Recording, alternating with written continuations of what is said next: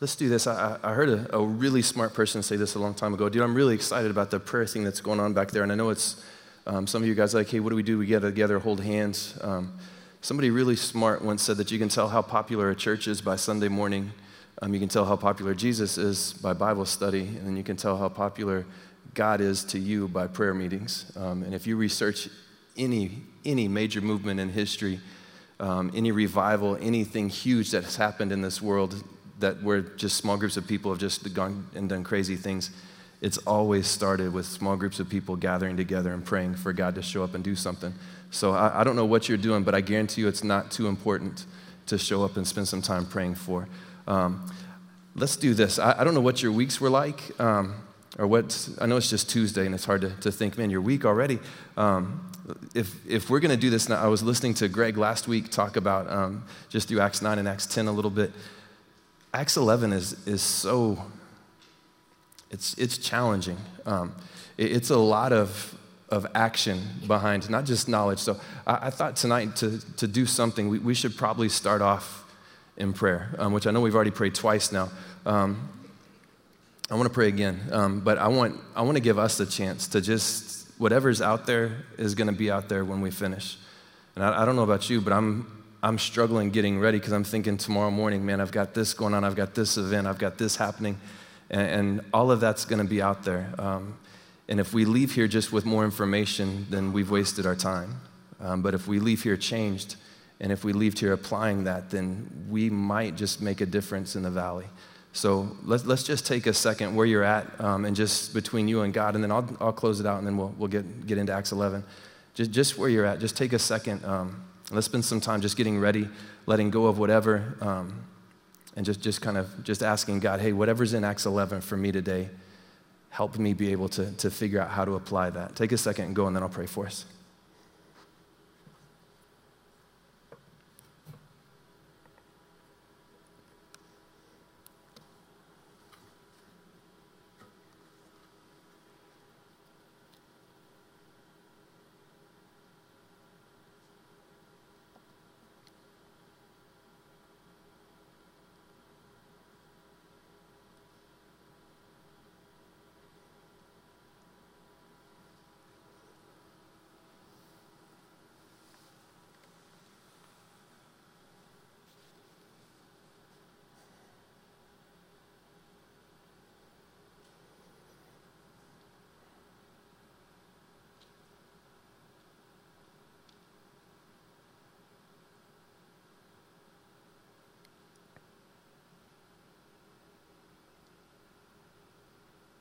Jesus, thanks for tonight.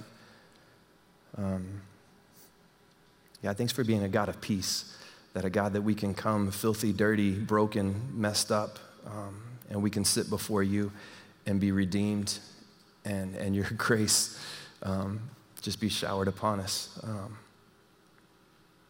so, Jesus, t- tonight, um, God, would you search our hearts? God, would, would you start with me? Search my heart and my mind. And God, if there's anything in me that, that keeps me unworthy of even saying your name out loud, God, would you just remove that and replace it with you? God, all the things that's waiting on us when we leave this place tonight um, the world, jobs, families, everything. Um, God, would you just help us to, to maybe not focus on that for the next few minutes and to focus on your word and to allow it, God, to do what you've, you've said it would do, which would, would be to come in and, and cut and clean and, and God embed in our lives and it would become living and breathing and active. And Jesus, I pray that when we leave this place that we would be a mirror reflection of who you are. And God, that the world around us would, would see you and not us. So God, for, for tonight, would you, um, would you speak loudly and clearly and allow your words to become imprinted in our hearts and in our minds? so that, God, we can step out of this place and represent you. In your beautiful and holy name, amen. Amen. Um, Got to start with this. If you were here Sunday and you're a Cowboys fan, I'm sorry. Um, I've already had a couple people come up to me and they're a little offended. Um, I'm from Texas, so I feel like I have freedom to make fun of the Cowboys. So if I offended you, I apologize. Um, so just get that clean so we can start fresh. Um, but just know that there's more jokes coming because I can't help that. Um, so it's not intentional, it's not against you personally, it's just from living for 30 plus years in Texas. Um, and not liking the Cowboys. Um, where we're at in Scripture, and, and Greg mentioned this last week, and it's kind of cool. You're at a, a, part in this book where it's teaching a ton of knowledge. There, there's a, a, lot of, of just information that's flowing out. And, and, one of the dangers in this, and Greg kind of went over this, and I, I, I, loved kind of the little game type thing that he did where he, he had you kind of just answer back um, where is this at in the Bible? Where would you find this? Uh, man, that was awesome. Um, it, it's easy to know something, but it's sometimes hard to do it. Um, with my kids, I call this hearing versus listening. My kids hear me without any doubt. They're great hearers, they are horrible listeners. Um, and the difference is they hear me tell them to take out the trash. I still take the trash out 90% of the time in my home because they don't listen, because listening involves action, hearing is just noise. Um, and, and, my fear in this is, as we dive through this, is that we hear a lot, but we don't listen. So tonight, as we're doing this, I, I want to challenge you to not listen to me, to not hear this, but to really listen for God to impress something on you that needs to change. Because if, if we don't change, then there's really no point in doing this. We have to figure out what it is in our life that isn't reflective of who God is, and we've got to start making those changes. So don't just hear tonight, listen, and let's put this into action. Um, just to, again, to set up chapter 11, so you know in, in Jerusalem right now, there are two different types, two different groups of Jews, basically. There's one group of Jews that believe that Gentiles should not hear God's word. They should not hear about God's grace. So you have a Jewish culture who believe that they're God's chosen people, um, and, and, that's what they've been taught their entire life. And they believe that that good news is just for them, and the Gentiles should not, or G- Gentiles are people who aren't Jewish, basically. Um, they should not hear God's word. You have another group of people, another Jewish um, group of people, they believe that Gentiles should hear God's word, but only if the Gentiles are willing to do everything that is Jewish in culture and nature and, and, and religion, basically. So basically, that means that the Gentiles can hear about God's grace, but only if they're willing to become basically Jewish. So you have one half of the, the room is like deathly against, man, no way do they deserve God's grace, no way should they hear about God's love. They definitely should hear about God's love, but only if they're willing to be like us. So, but before you start thinking about that for just a second, let, let me remind us of who we are. Um, we fit in one of those two categories, whether we want to admit it or not. Think for just a second, and, and please don't answer this one out loud. Are, are, is there anything in your, in your mind, a group of people um, that should definitely not get to hear about God's grace? think through that. And before you answer quickly and, and, and real religious and say, well, no, of course not. Everybody deserves to hear about God's love. Is there anybody in the world today that does not deserve to hear about God's grace? What about terrorists? Do they really deserve to hear about God's love and grace? What about serial rapists, axe murderers, drug dealers, pimps abusing all sorts of different people in the sex trade. Do they really deserve to hear about God's grace and God's love and God's mercy? What about people of different color, different nationality, different size, different ethnicity, different monetary status? You see, we do the same thing, we just don't call it Jews and Gentiles anymore. Um, it's hard sometimes when, when God's word, and we're starting deep, so man, take a breath. it's hard sometimes to understand all that this book is telling us because a lot of times we just hear it, we don't really listen. Um, pick it up in, in, chapter 11, verse 1, and we're going to try to walk through all 30 verses um, and still be friends. So, verse 1. The apostle and his brothers throughout Judea heard that the Gentiles also had received the word of God. So when Peter went up to Jerusalem, the circumcised believers criticized him and said, you went into the house of uncircumcised men and ate with them. So you already see it happening, right? So if you remember back from chapter 10, Peter went to a house of Cornelius, and the entire house accepted Christ. Cornelius a, um, was a Gentile, he was a centurion.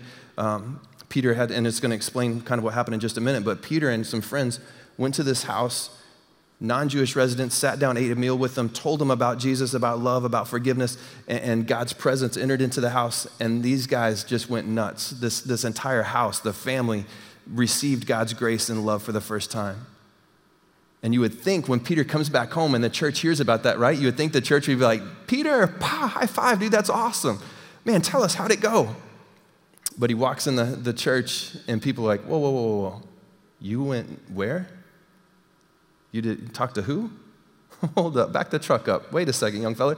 Um, who did you just go and talk to? And, there, because uh, did you catch it? Verse four or verse verse three, it says um,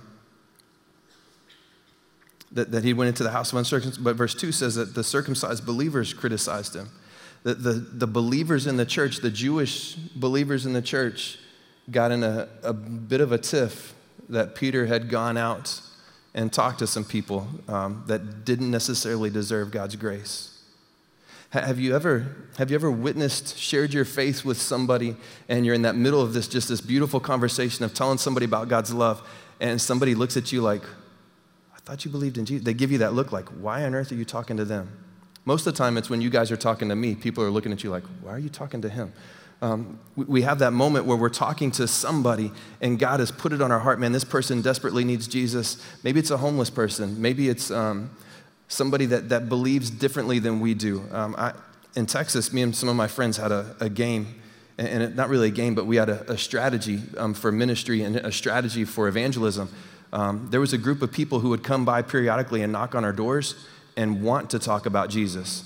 Dude, it was awesome. I would talk to him all day long. My goal was to get him to come back seven times because I was, I don't know why seven, but I was prayerful that if they could come back seven times, I, I would be able to show them God's love. Um, I never got them back seven times because their elders would keep them from coming back. Mormons would come back consistently by our house wanting to know about Jesus. And what a great way for you to, you got people knocking on your door asking you about Jesus. And how many times have we been like, Are you serious? It's dinner time. No, honey, don't answer the door. Shh, kids, be quiet. Nobody move. you got people knocking on the door wanting to know about Jesus. They're looking at Peter and they're like, wait a second, you went where and talked to who? Are you serious? And, and now, the, the next few verses of this is a great demonstration of how we should, as a church and as a body of believers, kind of act. Because they go to Peter and they ask him, they're like, hey, wait a second, tell me, what, what were you doing? Um, and it's easy for us to be accusatory and, and, a lot of times for us to be judgmental and go into somebody and say, wait a second, dude, are you serious? You, you did this? And automatically build up what they did and why they did it and have our own agenda behind it. And, and that's not what the church does. They, they, get, they get a little kind of questioning on it. Verse 4, Peter starts to explain. He says, Peter began and explained everything to them precisely as it happened. And look at how cool this is.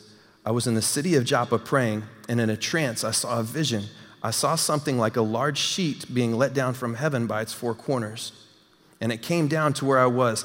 I looked into it, and I saw four footed animals on the earth, wild beasts, reptiles, and birds of the air. Then I heard a voice telling me, Get up, Peter, kill and eat. How many of you guys are vegetarians, vegans, anything like that? Anybody? This is why I believe that Scripture says that you should eat meat. Um, I don't know if you see it. It's telling Peter, "Do get up, arise, kill, and eat." Um, hunters unite. This is this is PETA right here. That not really. Um, it's, it's saying animals, if you go back to Leviticus 11, these are all animals that have been registered as unclean that the Jewish culture shouldn't touch.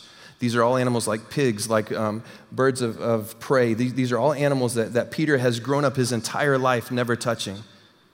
And, and in his dream, this thing comes down and he sees all of them. How many of you, and not a show of hands, just, just a thought for just a second, how many of you have had a, a dream of God telling you maybe to go out and to tell somebody about him? This vision of, of man, let's go out and let's share God's word to, to this group of people, or to, let's share God's word to, to this place in my house to this part of my block. Um, any of you, you're sitting there, maybe you're having your time with God, you're praying, you're talking with friends, and you just get impressed on your head this thought of, I bet nobody has told these guys about Jesus. Early on in ministry, for me, that was um, skateboarders. Uh, I, I, loved the skate community. And I remember, like, my very early in churches, I, I started building skate ramps, like just different ramps, and throw them out in front of the parking lot. And it was amazing how many people in church hated having skateboarders on church. They hated the way they looked, they, uh, they dressed differently, usually they talked differently. Um, and it was, it was hard for them to understand how important it was to tell these kids about Jesus. But it was impressed on my heart, man. This was a group of kids that, and I don't know if you've ever had any interaction with them, they could care less what you think. That's perfect. That's the best disciple makers in the world. Get these guys hooked on Jesus, send them out in the world, and they don't care if you reject them or not because they're still going to tell you. They're probably going to break something in the process um, and, and probably like skate over your roses, but they're definitely going to leave with, you're going to know who Jesus is. Peter, he has this dream. This blanket comes down and it's filled with animals that up until this point, he, he has never touched, completely unclean. Verse 8 is powerful. It says, I replied, verse 7 says, Get up, Peter, and kill and eat. I replied, Surely not, Lord. Nothing impure or unclean has ever entered into my mouth. This, this verse for me has been the verse that's caused me like some, some grief. Um, not because it's hard to understand, but this verse, and I don't know what it does for you, but it, it shines kind of a light on me. There's, there's lots of things that I do that I feel really good about. and they're, they're, they're really good things, they're not bad things. Um, but sometimes it's hard for us to put all of this book into action. Now, if we were to do something, and if Greg would here, he, he could do it because he's better at this than I am. If we were to, to do some type of test or something where we said, hey, how many of us believe that from cover to cover, this book is, is God's word? Cover to cover, this is truth cover to cover, without a flaw. This is holy, this is God breathed, this is God inspired. From Genesis to Revelation and everything in between, this book is God's gift to us. Many of us, probably hopefully all of us, would say, definitely, that's me. But there's parts of this book that we don't necessarily put into action. There's parts of this book that we read, and if we really believed that, we would be doing them something real convicting that hit me as I was doing this is that we only believe the parts of the Bible that we do. The rest we're just listening to. We're just hearing noise. We're not really putting it into action. So Peter's sitting there and he, he, he makes a statement in verse 8 Surely not, man. Nothing impure or unclean I've ever entered in my mouth. That this is Peter basically saying, dude, I've been, a, I've been a great Jewish young man. I've done everything that the laws commanded me to do. I've done everything that I was supposed to do. I don't know if you do this um, when, when you feel God impressing something on you. you. You start to rational, like rationalize stuff out. Maybe I should pray about it, spend more time in prayer. God, you want me to go and tell who about Jesus? Maybe I need to spend some time, man, in His Word to make sure this is really God's voice. Have you noticed that when we act on those moments, that you see differences, that you see huge changes in, in the world around you? Give me something real quick, guys, and we've got some mic runners around. What are some things, give, give us some examples. And this isn't, hey, look at me, I'm, I'm holier than everybody else. This is just some, some active, this is this, this book becoming alive in us. Give, give us some things. What are some things that you, you felt impressed on God to do? You've, you've done it um, and just seen something really cool come from it. Awesome. Here we go. While we're walking back there, we were driving my family back. We took a really quick small vacation and we saw a guy standing on the corner with a sign. Um, and I had a, like a three or four bottles of water in the floorboard because we were driving um, right around Yuma. And I had this moment where I thought, man, this dude, it's hot. This guy probably needs some water. Didn't think anything of it, rolled down the window, handed it to him. The dude smiled real big. And for the next two hours, my kids were asking me, Dad, why'd you give that guy water? And it was this cool teaching moment where I got to talk to my kids about this is what Jesus does. Um, and it was, it was simple. It wasn't anything great, honestly. I mean, a bottle of water is what, 35 cents? But it was a cool teaching moment. What, tell, tell me, man, what are some of the things God felt like you felt impressed you, you've done and now you've seen God's presence? Yeah, well, um, I was in a situation, this was actually just uh, probably about three weeks ago now. And I was in a situation where I really needed God to do something. And uh, He had been telling me for like probably about a month to fast.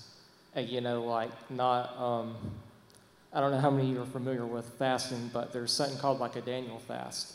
And that's basically where you just do like no sweets or carbs, just like vegetables and fruits. Um, and so most people, when they fast, they do that. Um, and my church back home in Florida, we, we do a 21 day fast at the beginning of every year. So I'm kind of familiar with the whole thing of fasting. But, you know, I was fighting God on it because I was like, oh man, you know, like, because He didn't tell me fast this long. He's like, fast until I do something. So then you're looking at, you know, okay, don't really know how long that's going to be. And I, for like three weeks, I was doing like a partial fast, or I would do like one meal in the evening after the sun went down, you know, or I would, you know, I was staying away from sweets, but then it come down to it, and I needed him to move, and he still hadn't done anything. And he just brought that back to my mind, you know, like fast. So sure enough, I'm like, okay, I want to do it, you know, full fast, nothing but water. And like on the third day, he showed me exactly what I needed to do, exactly where I needed to go. And it just really drove home to me that, you know, when God's leading you to do something and it might seem unfair or it might seem like you really, really don't want to do it or that's the last thing you want to do, in that moment, you just need to remember that God is a good God. God is a gracious God because I could still be fasting right now. You know, he could still be making me fast, be like, no, not yet, you know, not quite ready yet.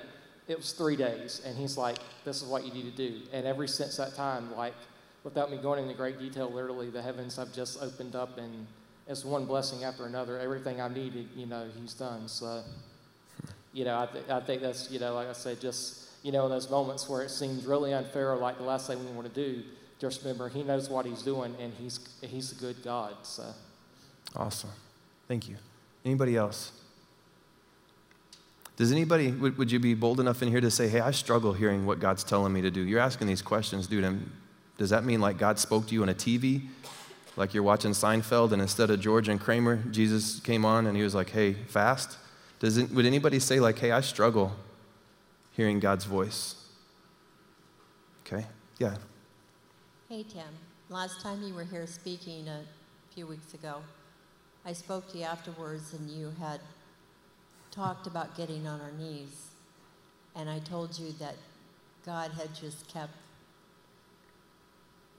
pressing upon me to do that. And I was, I was getting on my knees. And my brother died for, like four days later. And so many things happened. And the beauty of it is, We've had two guest speakers since then or so, and they talked about getting on the knees before the Lord. Now I know why.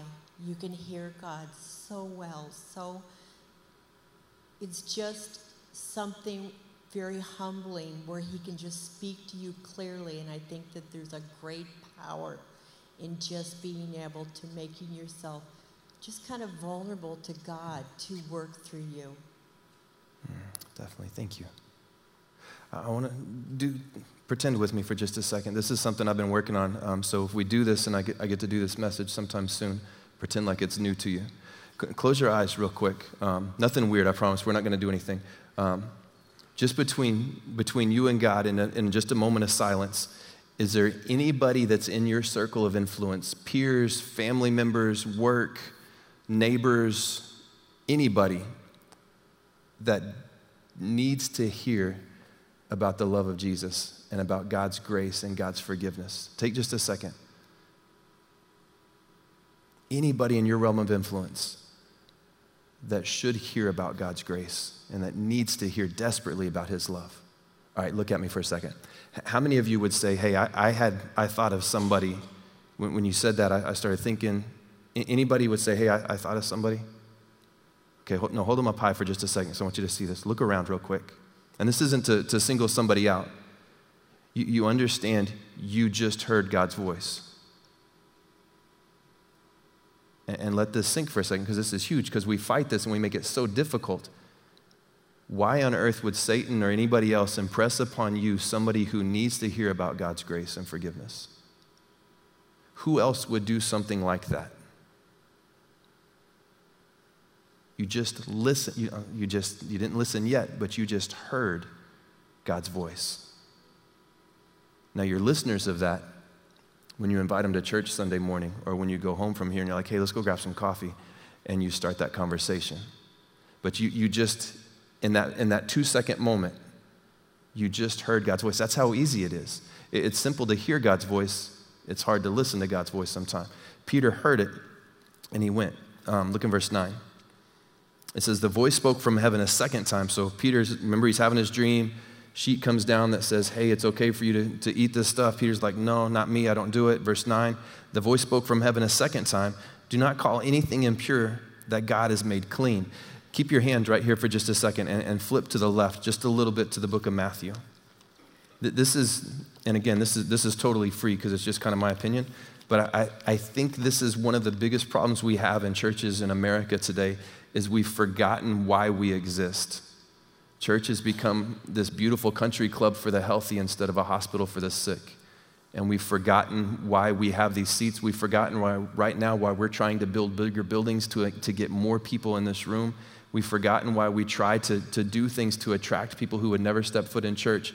Um, Matthew 9, and this is, this is a crazy powerful verse, verse 12 and 13 says this. On hearing this, Jesus said, It's not the healthy who need a doctor, but the sick. But go and learn what this means. I desire mercy, not sacrifice, for I have not come to call the righteous, but the sinners. We can never forget the purpose of this building. This building is not built, it's not established for your comfort and for your ease and for you. This building is built for people who are broken, who need hope, who, and maybe that is you. This place is designed, it's established. We have parking spots that hopefully is going to get easier so your friends will, will get here and not have an excuse. That This, the design of this building is so that people will hear about God's grace and God's love. This place cannot become a place where it's, it's just about us gaining and, and growing and feeling comfortable. And we can't get mad at Lynn when he preaches messages that kind of kick us in the face a little bit. I don't, I don't remember ever calling the doctor because I felt good. right? You don't go to the doctor and think, hey, thanks, man. I, I appreciate you telling me I have pneumonia. That's so awesome. No, you go to the doctor because you're hacking up a lung and you can't breathe, and you want him to tell you what's wrong. And for him to look at you and go, nah, dude, it's okay, it's just allergies. Knowing that there's this disease inside of you that's consuming you, he would go out of practice really quickly. This, this place should be a hospital for the sick. And it has to be, and everybody deserves to hear God's grace. Go, go back to Acts. So, voice comes down again. Do not call anything impure that God has made clean. Um, and, and, let that sink for just a second, too. So, a minute ago, I asked the question hey, is there anybody that doesn't deserve God's grace? What about this person? What about that person? Um, do not call anything impure that God has made clean. That should change how we treat everybody. I, I don't know what that does for you. Verse 10. Peter said, This happened three times, and then it was all pulled up to heaven again. And said, right after, three men who had been there, or who had been sent to me from Caesarea, stopped at the house where I was staying. The Spirit told me um, to have no hesitation, but, go, um, but have no hesitation about going with them. These six brothers also went with me, and we entered into this man's home. He told us how he had seen an angel appear in the house and say, Send to Joppa for Simon, um, who is called Peter. Um, he will bring you a message through which you and your, your household will be saved. You understand, we have something that the rest of the world desperately wants, even if they don't know it yet. We, we have the answer to every form of pain, depression, depravity, everything in the name of Jesus. We have the healing of everything that the world, everything that the world is attacking. We have the answer to in this room right now. This guy Cornelius, he, he knew it. He knew that he needed something, didn't know what it was, and nobody was going to tell him. How sad would it be for people on our blocks to not know about Jesus because nobody went and told them? How sad would it be for our coworkers to never experience God's grace because nobody went and told them? How sad would it be for our family to never hear about Jesus' love and his forgiveness because nobody went and told him. And Peter had a choice to make here, just like we do, just, just like you do. And I kind of set you up for it, so I'm really not sorry, but I, I did set you up for it, so I'll at least acknowledge that. Um, you have a choice right now from that, that, that person that you just kind of thought up just a second ago that God placed on your heart. You have a choice to tell them about God's love or just to kind of go about your business and think, hey, that was kind of tricky. I wish I hadn't raised my hand now or you can you can share Jesus to them. Peter could have come up with tons of excuses. God's telling him to do this. These guys come to his door. And Peter could have said all sorts of stuff like, Dude, do you not understand? Jews do not go to Gentiles. So sorry, man. Um, maybe there'll be a PBS special in like six weeks and you can watch it on TV, but up until then, nothing for you. Sorry. Maybe Peter, I mean, he could have looked at this and said, dude, really? That's a long walk. I'm tired. dude, I've been working hard all week long. Now you want me to walk all the way down there too? Are you serious? No, maybe, you know what? We're vacationing in like a month. Maybe we can swing by around then and stop and say hi. He could have come up with all sorts of, all sorts of different, different excuses. But verse 15, it shows that Peter went. It says, verse 15 says, As I begin to speak, the Holy Spirit came on them.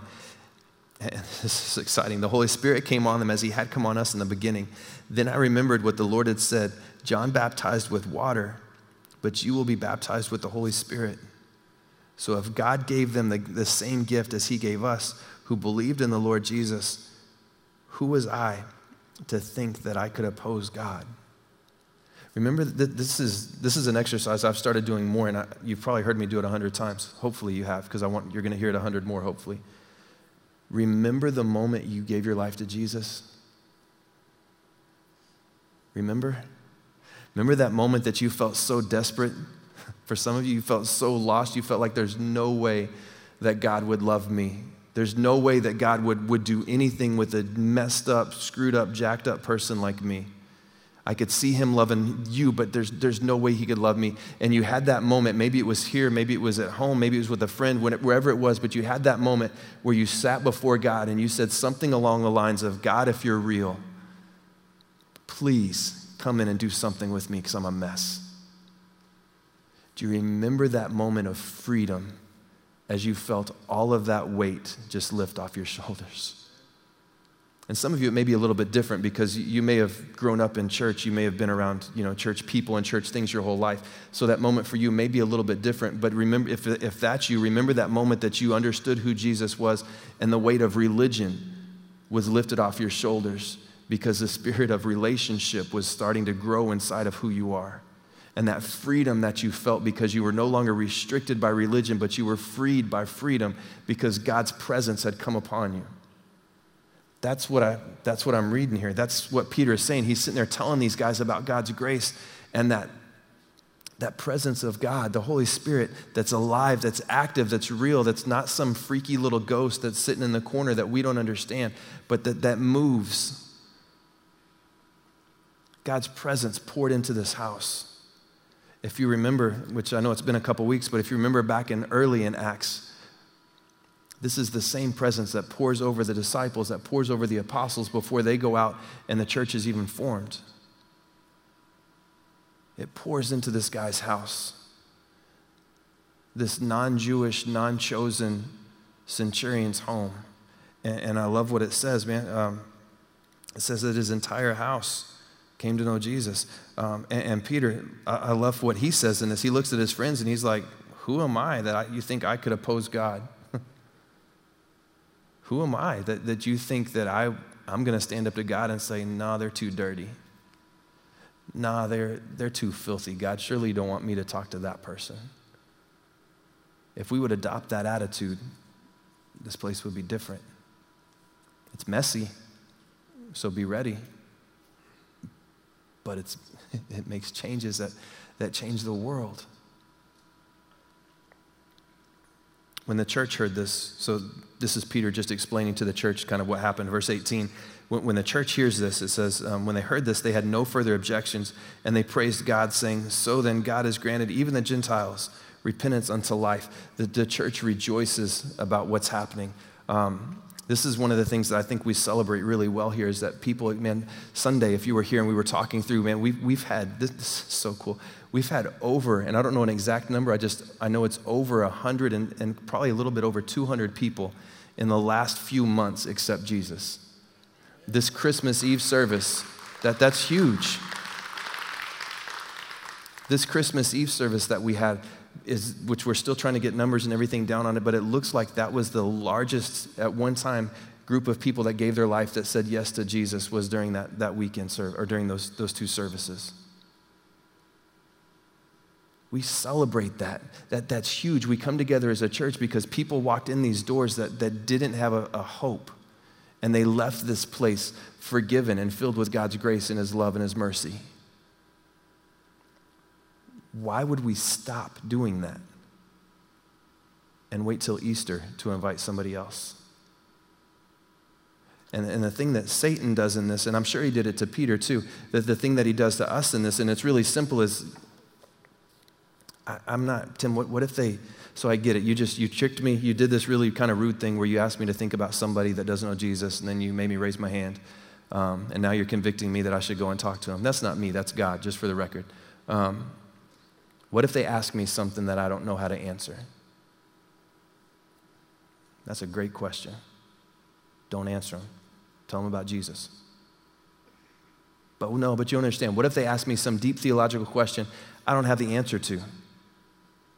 Don't answer them. Tell them, uh, you know what? I don't have a clue.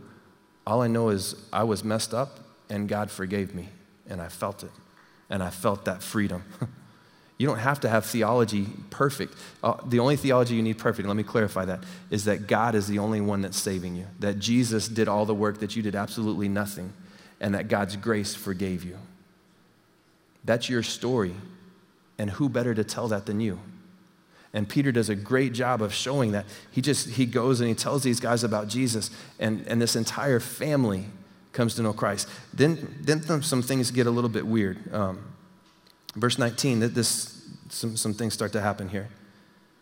It says, Now those who had been scattered um, by the persecution in connection with Stephen traveled as far as um, Phoenicia, Cyprus, and Antioch, telling the messages only to the Jews. Some of them, however, men from Cyprus and Cyrene, went to Antioch and began to speak um, to Greeks also, telling them the good news about the Lord Jesus. You see, this great thing happened, this, this beautiful revival started to take place in the church, and there's still people in the church that don't get it. We've had over 200 plus people accept Christ over the last couple months, and there's still people in our church, unfortunately, that don't get it. That we should be inviting people into this place to hear about Jesus, that we should be telling people about God's love. There's still people that are just going to the, to the Jews and not the Greeks. There's still that measuring rod that, that doesn't make any sense. And, and it's, it's right after um, Stephen. Remember, if you go back earlier, when, when Stephen is pers- persecuted and ultimately killed, the, the first martyr that takes place, everybody takes off. And imagine for just a second if, if this is you. You're sitting, you see this great young man, Stephen, you're, you're crazy hearing these amazing things about Jesus. People bust in and kill the guy that's speaking. Most of us would take off. And, and that's what happens. So Stephen gets, gets persecuted, he gets killed. Um, and, and, these guys flee and they start to run um, and they go to different places. Antioch, which is mentioned here towards the end, the, the third largest place in Rome at the time. And if, if you have a map, if you're using a, a, Bible and not your phone, flip to the back just a second um, and get to, a, get to a, um, a, map that looks something like where you can see, where'd it go? Um, where you can see the Gulf, um, the Mediterranean Sea, all, all the way up to where it kind of curls around. Yep, we're even going to work on this one. Or if you've got just kind of a map like this, um, that'll show you. There you go. Something that looks like this, where you can see it around. See, if this was Greg, he would have some cool picture to go on the screen. Um, I tried that, and my iPad only plays Clash of Clans. Um, Antioch is up towards the top of this little kind of where it, where it crests around up in here. Um, Antioch was an incredible, incredible important, important city huge city that, like I said, the third, third largest in Rome at the time. Um, it, it, was a great spot where you were sending out. Um, it, it, was a great spot to, to control travel, to control commerce. Um, it was an incredible spot to control what was going into the rest of the world. Antioch, um, which we'll, you'll see, well, let, us read and I'll explain. Um, verse verse 30, uh, 20, uh, 21, where are we at? Verse 21. So, verse 20 said that some went to Jews, some went to Greeks. Verse 21 says, The Lord's hand was with them, and a great number of people believed and turned to the Lord. News of this reached the ears of the church at Jerusalem, and they sent Barnabas um, to Antioch. When he arrived and saw the evidence of the grace of God, he was glad and encouraged them all to remain true to the Lord with all their hearts. And I love this. He, it says, He was a good man, full of the Holy Spirit and faith, and a great number of people were brought to the Lord. Antioch at the time was super accepting of what was coming in. Um, for those of you who are old enough to remember Woodstock, not the bird from Peanuts, but like the event, Antioch was Woodstock without the music. It was the most crazy party. It, it, was everything. Antioch wasn't known for teaching wisdom. It was known for like satire. It was known for sarcasm, and it was known for free love, party in the streets, um, throw a lampshade on your head, and just go out and have fun. That was Antioch. So the, the Christians Stephen's killed. The Christians run from that because they're being persecuted, and they wind up at this, this city, Antioch, and Antioch just accepts them because they loved everybody. It, it, seriously, it was the, the Woodstock of the time. It's this beautiful place of free love where they're all coming in, hugging everybody. The Christians are coming in, and they start talking about Jesus, and people's lives get wrecked. And it becomes the focal point. Paul uses it later on, and you'll see this later on as we go through Acts and just through some more of his letters this becomes the, like the central place where Paul sends out most of his mission journeys. Antioch becomes a powerhouse. It goes from being this, this town, this city, known for sex, for pornography, for everything other than Jesus, to being a place that promotes not only who God is, but check this, to being a place that Paul gathers together, and that's where he sends missionary journeys from. And again, I don't know if you, if you, you caught this in this. When this started to happen, Barnabas goes out and joins them. remember, were any of you here when we did Experiencing God as a church? Anybody remember that? One of the, if you haven't done Experiencing God, I want to challenge you to. That's a great Bible study to go through. Um, one, one of the best, I, I think, personally. One of the main points that it talks about is when you see a movement of God, follow it. Whatever it is you're doing, if you see God moving and you see God doing something, stop what you're doing, chase after that. Be around movements of God. This was that moment. Antioch blows up for Jesus. People's lives are getting changed. It's, it's going crazy. There, there's churches starting to form. Barnabas goes to, to be a part of it. Um, and, and this is this is nuts. Um, verse 25.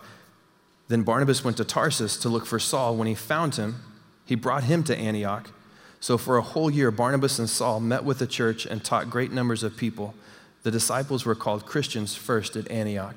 You, you understand that Antioch went from being the epicenter of sin and the epicenter of filth to being the place where we have our first church and where we get labeled as Christians, Christ followers, Christ like, people who love Jesus. We, we get that description placed in Antioch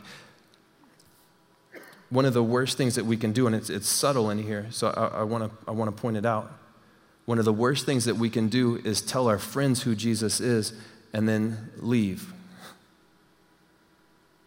One of the most important things that we can do is when we tell our friends who Jesus is, is to stay with them and to help them, to pray with them, to teach them how to take this, this book and make it become alive, to, to teach them what it means to pray, to teach them what it means to hear God's voice, to teach them what this book is teaching us. Part of the reason we don't do that is because we don't spend enough time in this book for it to teach us, so we don't feel qualified to help our friends. But did you see what Paul and Barnabas did? Barnabas sees what's going on and he's like, Dope.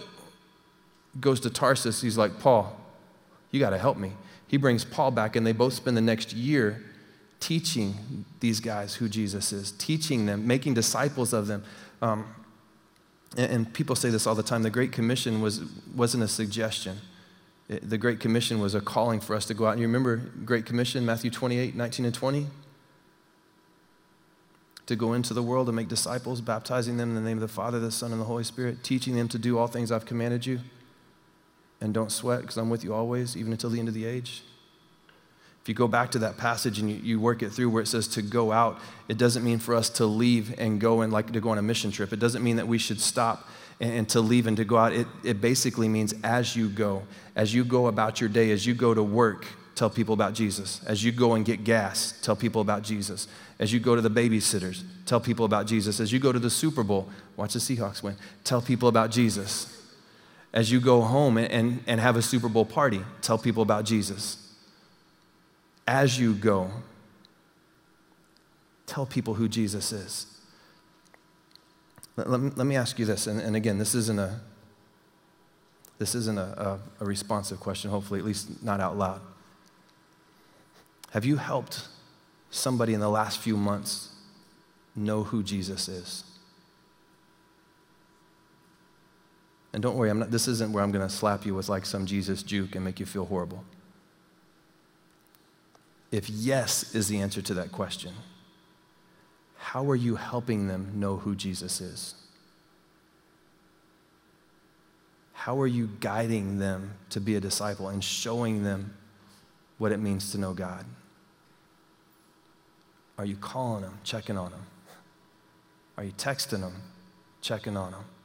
Are you seeing them, talking to them, checking on them? One of the worst things we can do is lead somebody to Christ and then just walk away. Tell people who Jesus is and then help them with this journey, help them to understand what it means. I'm so glad that in my life, somebody didn't just introduce me to Christ and then was like, peace, and walk away. I'm so glad in my life when, when, when my dad told me who Jesus was, that, that he started showing me daily what that meant, how to read my Bible, how to find stuff in my Bible. How, uh, it's amazing working with students, these guys who have grown up in church forever and they have no idea how to use the concordance in the back of their Bible. Half of them call it the dictionary. I'm like, no, not the dictionary. That's not what that is. That's where you go to find stuff in the Bible when you don't know where it's at. That's a great place to look. Get off Google's, go back here and, and look. Teaching them. For a year they spent there. Let me do this. Go back to that spot just a second where you were just a second ago, where you were thinking about that one person. One person in your, your, your system of influence that needs to know Jesus. That one person that, that needs to hear about God's grace, God's love. Um, let, let, me give you the, the same thing that Peter said. Well, you get there, get a mental, mental image of them real quick. Um, who am I to think that I could oppose God. Let, let those words ring true as that face kind of gets impressed, impressed into your brain. What's going to keep you from telling them about Jesus?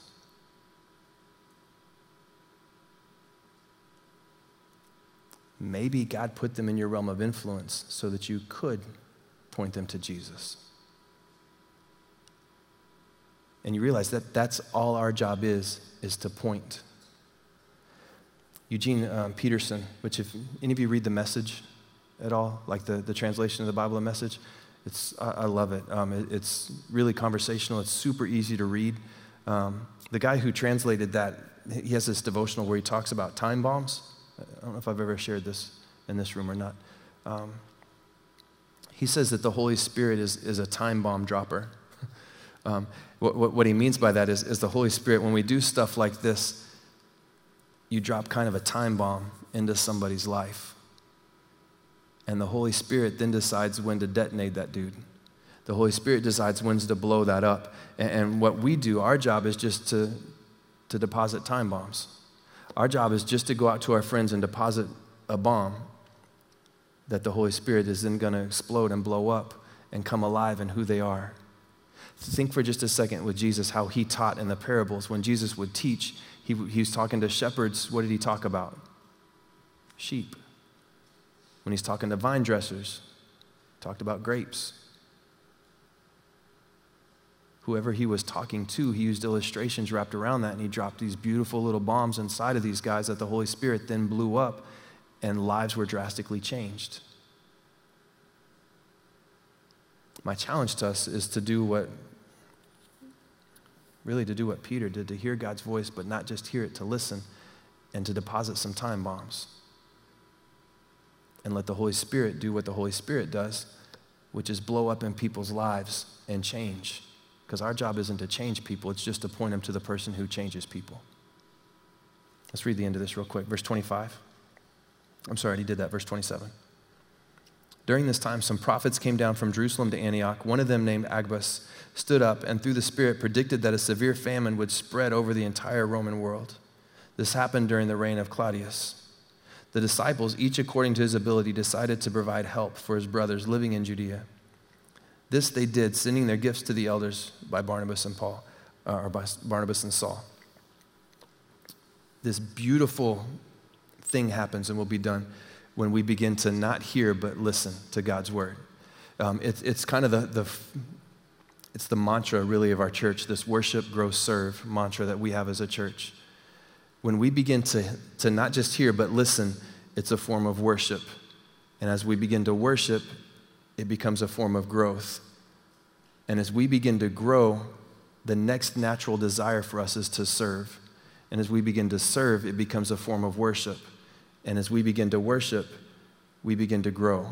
And as we grow, we can't help but worship, um, serve. And it makes this beautiful cylinder that spins and makes the world a beautiful place. If we stop any of those three, it throws everything in a weird funk. If we stop serving, it makes worship really difficult. And if we stop worshiping, it makes growth really, really hard. And if we stop growing, we really don't have a desire usually to serve, at least to serve to point people to Jesus.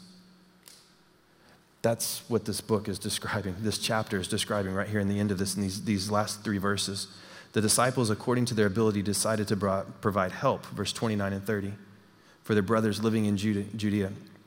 They did this by sending gifts to the elders um, because a famine was coming in. These guys saw because of they're in a spirit of worship. It caused them to grow, and as they grew, they saw a need, and then when they saw the need, they started serving, and it became a form of worship that circled back around. My prayer for us is this: is not that we leave this place convicted. Um, honestly, that is a little bit of my prayer. Is that we, because I'm included in this, leave this place with a little bit of conviction that there's people that need to hear about Jesus that we're not telling. And it may be because they look different than us, they act different than us, um, and they still need to hear about Jesus. My, my, my big prayer for us tonight is as we worship together as a family, we begin to grow. And as we grow as a family, we begin to serve. And as we serve as a family, as a family, we begin to worship. And Chandler, Gilbert, Ahwatukee, Maricopa, whatever else you want to call in this part of Arizona, becomes like Antioch. And it becomes a place where missionaries are coming and basing their, their mission journeys from. This becomes the hub of where Jesus is doing crazy, crazy things. And people are calling from Texas going, dude, what in the world is happening in Phoenix? What are you guys doing? And people are coming to see what God is doing here. Let me pray for us. God, thanks for um, Thanks for loving us. Um, God, thanks for being patient with us. Jesus, thank you for, for loving people who are unlovable. And God, for, for making this place to be a, a hospital for the sick and not a, just a resting place for the healthy. Um, God, would you help us tonight to walk out of this place and not just be hearers, but to be listeners, to put this stuff in motion, God, to walk out of this place and do the things that we, we just read about. God, would you rise up people in this room to be like, like Peter, that they would hear something, even though it, it, it just sounds weird to us, but we would hear it and then we would go out and actually put it into action. God, would you help us to be like, like Saul and like Barnabas, that we would, we would walk alongside people that are, are fresh, that just still understanding who you are. And we would, cheat, God, we would teach them what you're teaching us. And we would show them how to read their Bible. God, we would pray with them. We would spend time with them and help them understand more of you. And God, through all of this, would you do something powerful through this place that changes this city? And God, ultimately makes you famous. So, God, do these things in our lives. And God, we, we've read about it, we've seen it in, in revivals of past, but God, would you help us to see it in our day so that our kids, God, man, allow us to leave this beautiful heritage of worshiping you to our families. In the powerful, holy name of Jesus, amen. Amen.